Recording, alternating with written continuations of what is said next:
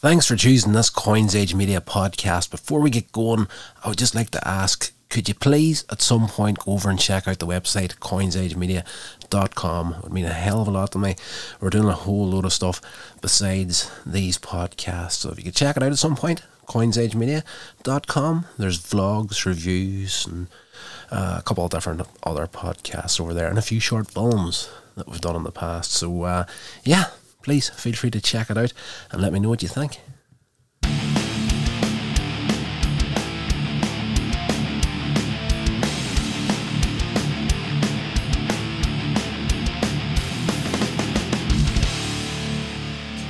All right, legends, welcome back to the show. We're getting into episode two of season one of Angel in this episode, and I'm enjoying this a heck of a lot. Uh, if you if you know the show, you'll know that uh, I'm big in the Buffyverse, but when it comes to the Angel spin-off, massive, massive fan of this show, and it's been great just to get in and check it out once more. And this one here episode two is an episode called Lonely Heart. Now, probably not one of the the best episodes in the entire run of the series, but it has a lot of good moments in this one and a good bait and switch as far as the villain goes in this episode. So if you don't want it ruined for you, these podcasts tend to be incredibly spoiler filled. Like I'll totally destroy the entire series for you throughout this podcast. But it's just, I just like to sit down, chat about these shows, and just reminisce on these sorts of shows and on the Friday nights on the show, we get into some horror movies that we haven't seen before and some classics that we have seen before. So, Lonely Heart, um, this one here uh, at the beginning, Angel, he's the usual setup for Angel, particularly in season one. He's brooding and disconnected from life, and at the beginning, he's sitting in the dark. Uh, Doyle arrives, and he's your uh, run of the mill Irish character that likes to get out and have a bit of fun. Um, half demon, by the way, if you don't know this about, about Doyle. But he's like, it's Friday night, uh, and he suggests that Angel and him and Cordelia should go out and uh, try and break his isolation. But uh, Doyle has his own agenda, and he has got the the hots for Cordelia, and he's trying to get Angel to put a good word on for him. And Angel's like, "You want to ask her out? Just do it yourself." Uh, but Doyle's like, "You know, if you're talking me up."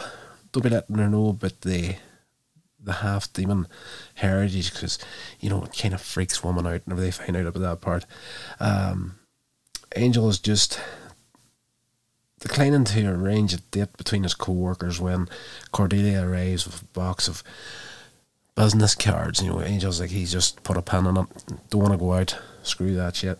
And uh, yeah, so Cordelia comes on. She's printed up business cards for Angel Investigations. They've got uh, the business in its early days. Um, it gives you the sense in this opening section of the episode that you don't ever get to see absolutely everything that happens in the lives of these characters.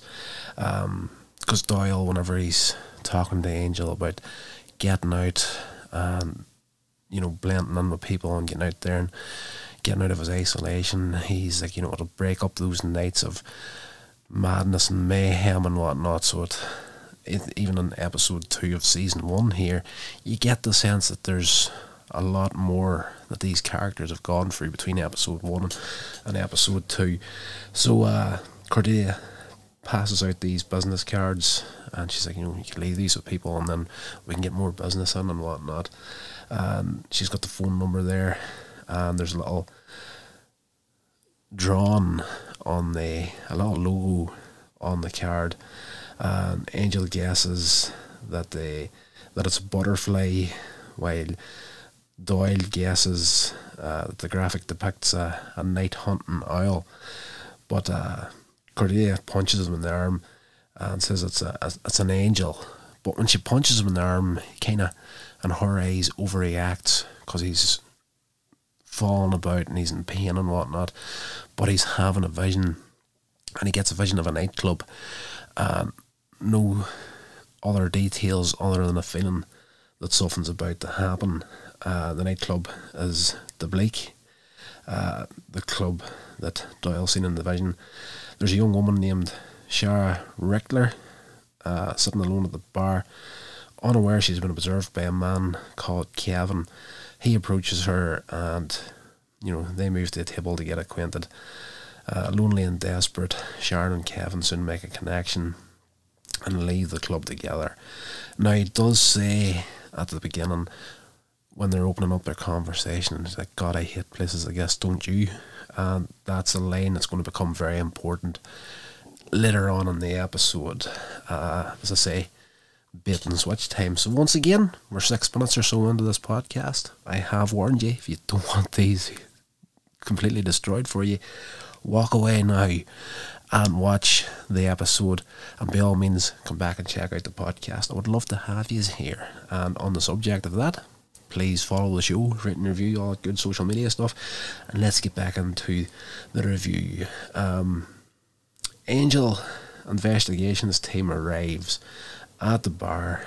Cordelia starts to pass around Angel's business cards until Doyle steps on caution her to stay under the radar. You're going to have to be a bit more subtle on how you do this because it might raise the question. Uh, it might label Angel the V word, Cordelia guesses vampire, of course, but Doyle says no vigilante. And after talking to the bartender, Angel is making no progress. And there's even one point where, when we cut from what's happening with Doyle and Cordelia back to Angel, there's a guy with a disgusted look on his face walking away from Angel, and Angel's like, I'm serious, I wasn't hitting on you. So um, he's completely out of his comfort zone in this episode. All he wants to do is sit in the dark, brood, uh, worry about what happened with Buffy. And, you know, we know the score from his lead up to the end of season three and Buffy and leaving Sunnydale. So um, he's just, you know, happy enough and content, really, to sit in his own loneliness. But it really plays into that in this episode as well. Um, at the bar, uh, a girl named Kate asks if Angel's alright. Uh, this is a new character that pops up in this series. Now, I can't recall how far Kate Lockley lasts within the series. Uh, again, it's been a long, long time since I've seen, since I watched it. Even though I've got a lot of love and a lot of respect for this series, there are certain aspects of it that I can't recall. Um, I'm just getting old, but uh, yeah, Angel. Uh, you know, he's asking the bartender and whatnot, have you seen anything dangerous on here tonight? And the bartender's like, no, no, the really, the really hot woman don't turn up to after 11. But this girl, Kate, gets into the conversation of Angel. Um, Angel, he awkwardly strikes up the conversation as well. Uh, Kate, who also seems inept at the social scene, uh, despite uh, a slow start, Angel and Kate find enough in common to make what they both consider to be a true connection at this point. She's sort of, uh, you know, he's, I want to say true connection, uh, they're connecting. I think at this point in the series, uh, there's going to be nobody for Angel but Buffy at this point. But uh, this girl, Kate, has had him in the, the soft spot in this episode. And, and at this point, she's uh, more into him than her, than he's into her. And even at one point, she she awkwardly asks, and then she tries to ask, but then she steps back from the question. I was going to, uh, you know, eventually gets it out of her. She was going to ask, "Do you want to go to somewhere more quiet?" So you know, uh, he had the chance there, didn't take it because he's there on a mission. He has this vision from Doyle, so he's there in a work capacity. Let's just say um, across the dance floor, a man starts to come on to Cordelia because of the business card. Um, he pretty much uh, walks up and he's like, "Is this really your number? Can I call you for a date sometime?" And she's like, "No, this is a business number." And he's like, and he goes to the dark place with it. He's like, "You know, it's uh, how much do you charge? Do you charge by the hour?" So she's getting really upset at this, and of course Doyle is uh, not happy, and he's trying to step in and sort it out. And he even tries to say, "Look, and just leave her alone. The lady's with me." And of course, Cordelia and Cordelia, she pipes up, "No, I'm not."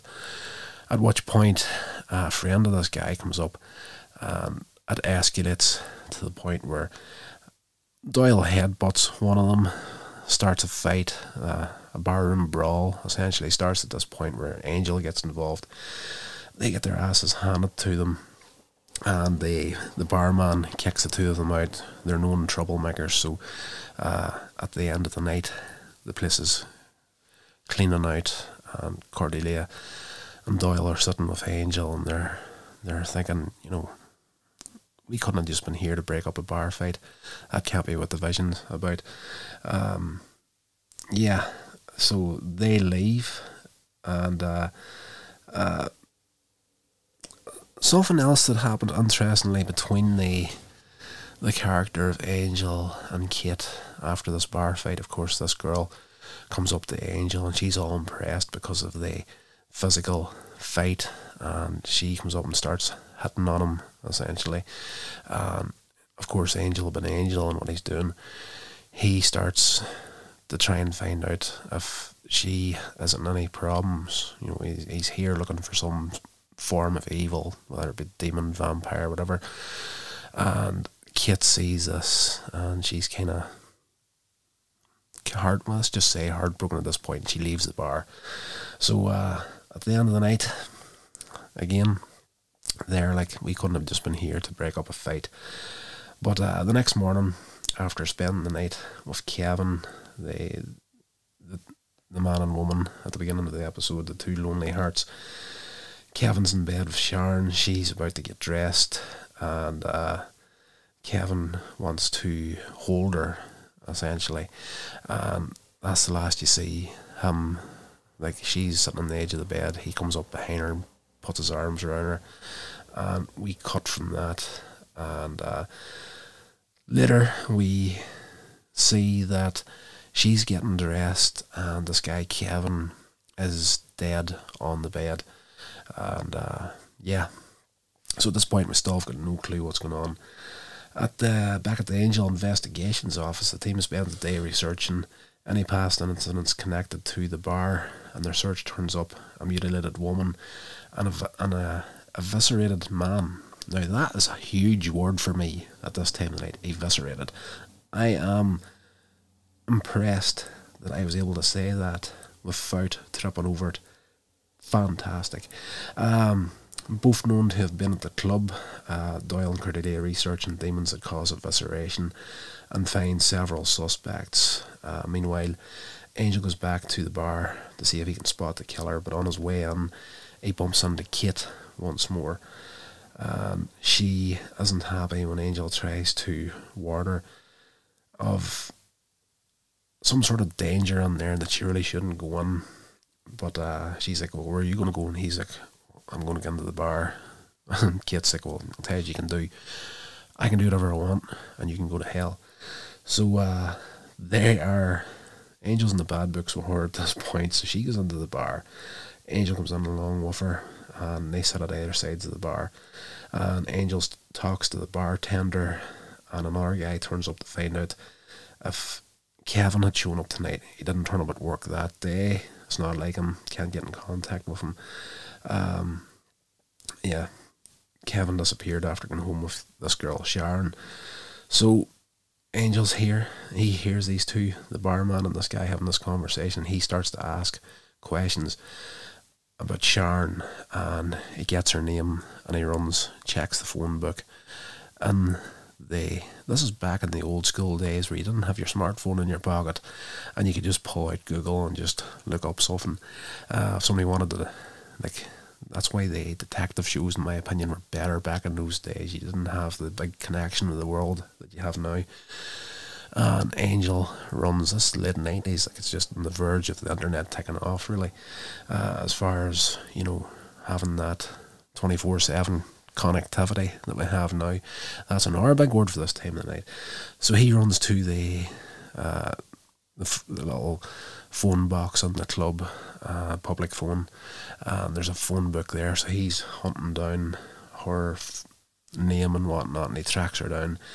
But uh, notices this happening, so Angel runs to her this girl Sharon's apartment, um, just in time to see that Sharon is dead, and the this guy Neil. I don't think he's even mentioned by name in the episode, but I'm just going by what I'm picking up on uh, the internet here for character names and whatnot, just so I get surnames and whatnot. Right, this guy apparently was called Neil. Uh, the the dorky little kid that she was Sharon was chatting up in the bar, and Angel just missed her by a few seconds. There was Kate at one side of the bar. Uh, this girl Sharon was there with this kid, with her this young boy, and uh, when Angel and that works out who Sharon was, they look she's not there. So phone book check runs to the apartment. He just gets there in time to see that uh, Sharon's dead on the bed. Uh, this guy Neil is putting a shirt back on. Um, he's now hosting a demon. There's a demon busted out of Sharon's chest, went into the back of this guy, and that's what's been happening from the very first part of this episode. Like she was this, as far as the episode's concerned, she was the first one to be taken over by this demon. Only this burrowing demon, it's like a worm sort of a creature, and it's going from body to body essentially. Um, we find out at this point, uh, Angel sees this thing burrowing into this kid's back, and it turns around, and it's the demon speaking through his body, and he's like, "You're not human." And Angel's like, well, "You're pretty far off the evolutionary scale yourself." And the demon pretty much tells him, or the host body, he's like, you know, I already know this isn't the one I can stay with. Um, so he's going to keep killing until he finds a body that he thinks he can stay in. So uh, this is apparently a very, very regular thing. Uh, Angel and the demon fight, but it hands his ass to him.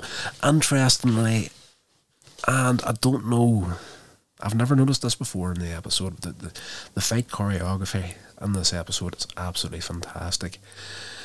And if you look really close at a lot of shows and a lot of movies and whatnot, sometimes you catch a glimpse of the camera crew somewhere in a shot that gets through the edit. I can see how it got through the edit in this episode because it is so. It's such a good stunt. At one point, um, the demon tosses Angel across the room of this apartment, and Angel slams into the wall on the far side of the room, uh, into the corner, and falls down. But he doesn't just.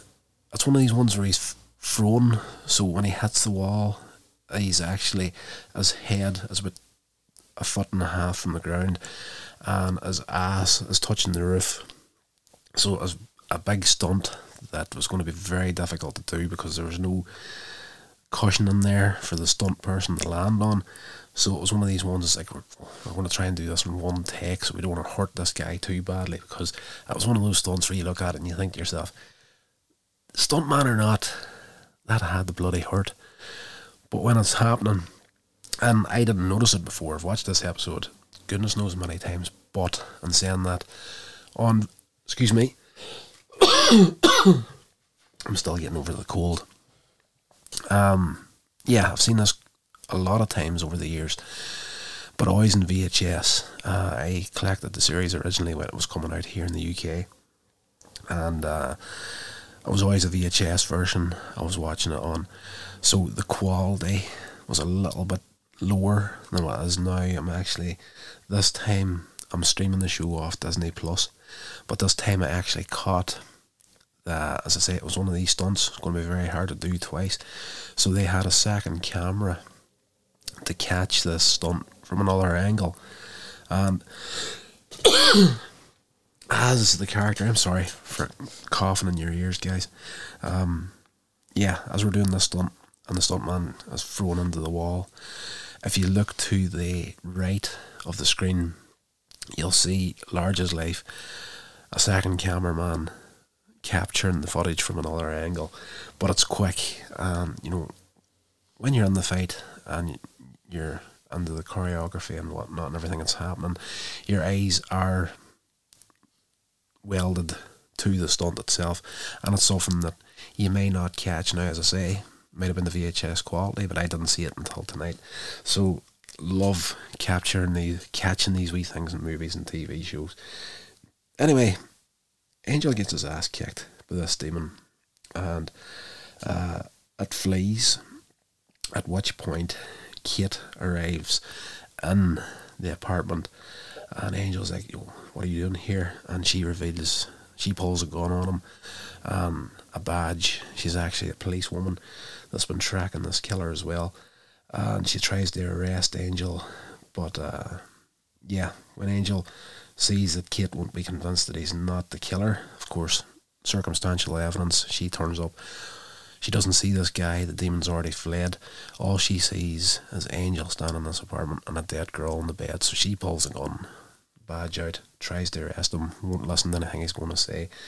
So he breaks away from her and jumps out of the building and runs away. Uh, as he's running off, the demon is sitting just outside the apartment window and he's watching him run off.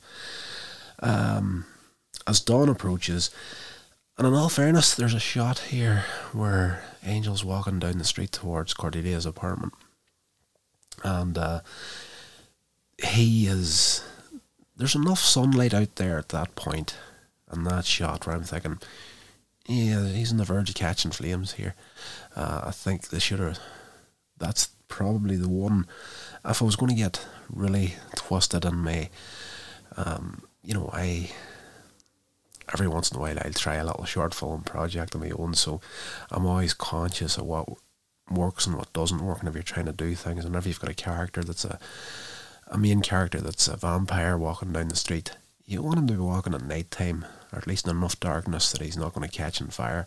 And the fact that he wasn't catching on fire in this shot was a wee bit questionable in my eyes. But uh, Angel makes his way to Cordelia's apartment, not knowing that Kate has gone to illegally search his place as well. Um, this is all. There's a lot of stuff happens in those last two sentences as Angel's walking down the street to the apartment.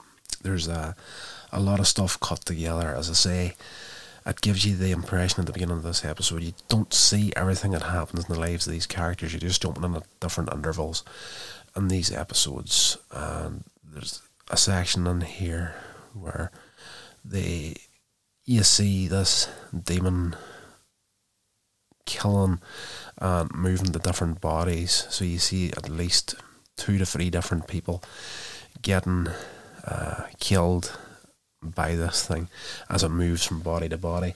Um, well, when I say getting killed, what I mean is the host body, whatever the, the demon slug worm thing, whatever you want to call it, that's the body that dies. When it leaves the one, the previous victim for a new victim, the previous victim's body starts to fall apart straight away. Evisceration, another huge word. Um, so we're seeing all these shots of that happening. Angel going through different bars and different nights trying to track this thing down again. And he does say at one point in the episode, I know I would just I would recognise this thing if I'd just seen it in another body. You know, his vampire senses would pick it up. So while he's doing all that and this thing is jumping from body to body, uh, Kate is searching Angel's apartment. So when Angel gets to Cordelia's apartment, uh, he wakes Cordelia and Doyle. They have fell asleep while researching on her couch. Uh, he asks them to research eviscerating burrowers, demons that move from body to body, endlessly seeking the perfect one to live with forever. Uh, they discover the burrower is vulnerable to fire, and Angel decides, right, uh, I'm going to have to call Kate for help on this one, even though she thinks he's the killer. He's like, and Cordelia is like, no, is this not the, the girl we're trying to hide from? You know, the whole point of them being in Cordelia's apartment at this point in the episode is because they can't go back to the offices because they know the police are after Angel at this point. So Angel calls Kate and requests a meeting, uh, asking for five minutes to explain himself and prove that he isn't the killer. So he's like, you know, be at the bar at a certain time. Uh, and later that night, Kate turns up at the bar. There's no sign of Angel at this point. Um, Kate asks the bartender. He show, she shows him the badge and reveals that she's a policewoman. He turns up. He's kind of like, "Oh, that's not your usual." But uh, she says, "If you see the guy that helped out in the bar fight, bar fight the other night, of course referring to Angel, will you please let me know?" A few minutes later, as she fends off one of these guys that's there trying to uh, get himself a girlfriend. Now, this is where the line at the opening of the episode, when you realise what's happening, the the demon said to the first girl, "God, I hate places I guess, Don't you?" And while Kate's sitting there with an angel, this guy turns up and he walks up to her and he's like, "God, I hate places like this. Don't you?" So it's a nice little bait and switch there. At this point, you're thinking, right, this is the demon is coming for Kate now. But she's saved by the bell, more or less, at this point, um, by the bartender. The bartender walks back up and he says, This guy you're looking for, Angel, is out in the alleyway at the back. Now, you're kind of thinking at this point, hmm, what's Angel doing out there? But uh, Kate says, Show me where he's at. So they leave. The bartender takes her through the back of the club and uh, knocks her out with a blow to the head with a bottle. Uh, Angel arrives just in time. Uh, the burrower, knowing that time is short here, is now on the bartender. So we didn't actually see that happening. This is a little bit of a reveal here coming up towards the end. Uh, he's actually the host now at this point. So he rips Kate's shirt from the back and he's about to move. The demon's about to move from the bartender's body into Kate's body. And just as the head busts out of the chest of the bartender, he gets slapped across the head with a lump of wood, uh, knocking his ass. And the, the demon has got no other option at this point but to retreat back into the body of the bartender. Now, the problem here is. Uh, for the demon. We found out during the research period that once this thing moves from one body to the other body, the first body decomposes very quickly. So that starts to happen the bartender, even though the, the demon is still inside him. So Angel and that fight again, still incredibly strong. We we have found out as well that it has a, a, a real dislike to fire. Uh, the fight happens, and Angel and Kate both get knocked into the cellar of the club. And they're locked in, and there's a nice little comedy moment in here where Angel looks up and he sees uh, a window is like about 20 feet up, and he's like, We're going out through that window. And Kate's like, That's far too high for us. And there's a little Batman moment where Angel pulls out the, a little gun, just like Batman, and shoots the wired as they the three or four claws on it, wraps around a beam up above them. Superhero moment. The music balled up and everything, and perfectly done, just like Batman. And then whenever he gives it a yank to see if it's secure, the whole beam rips at the roof, and Kate looks at him like you're an asshole. And she has another gun. Of course, policewoman always has a backup.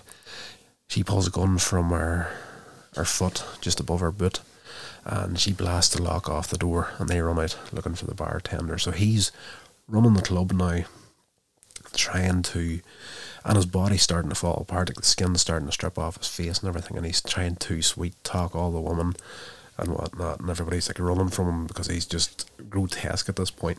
Uh, at one stage, he's starting to look like Harvey Two Face, just half his face is gone.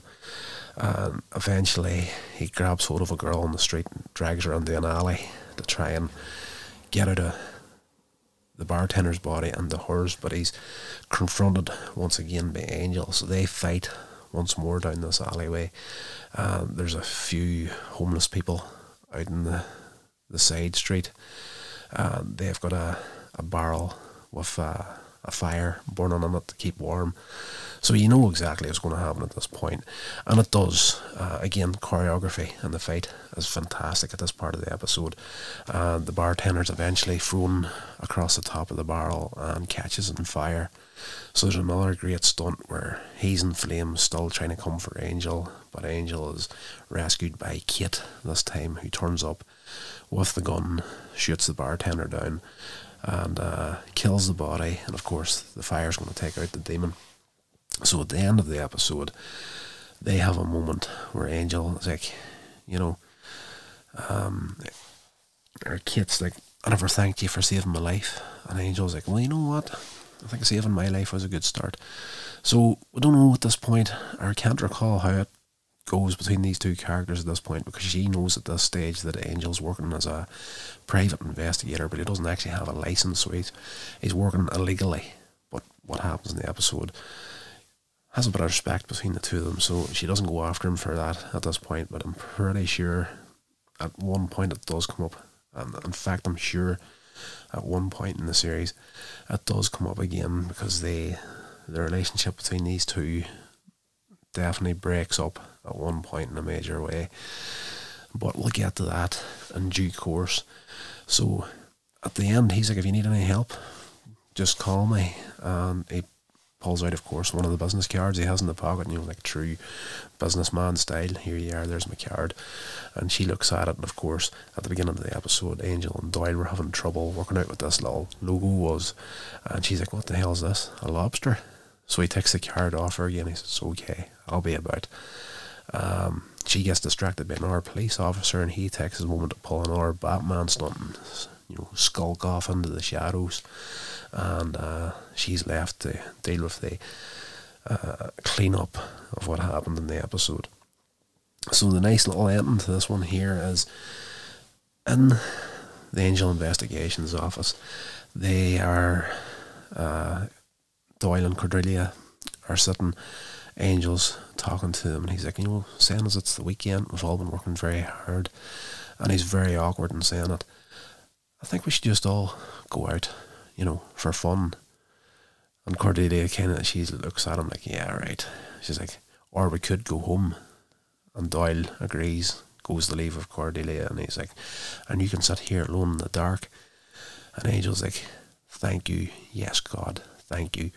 And they turn the lights off as they go, and he sits back down in his chair, and the episode finishes off pretty much exactly where it opened at, as far as Angel's concerned. He's sitting there, brooding and thinking things over, and we cut to the credits at the end of the episode.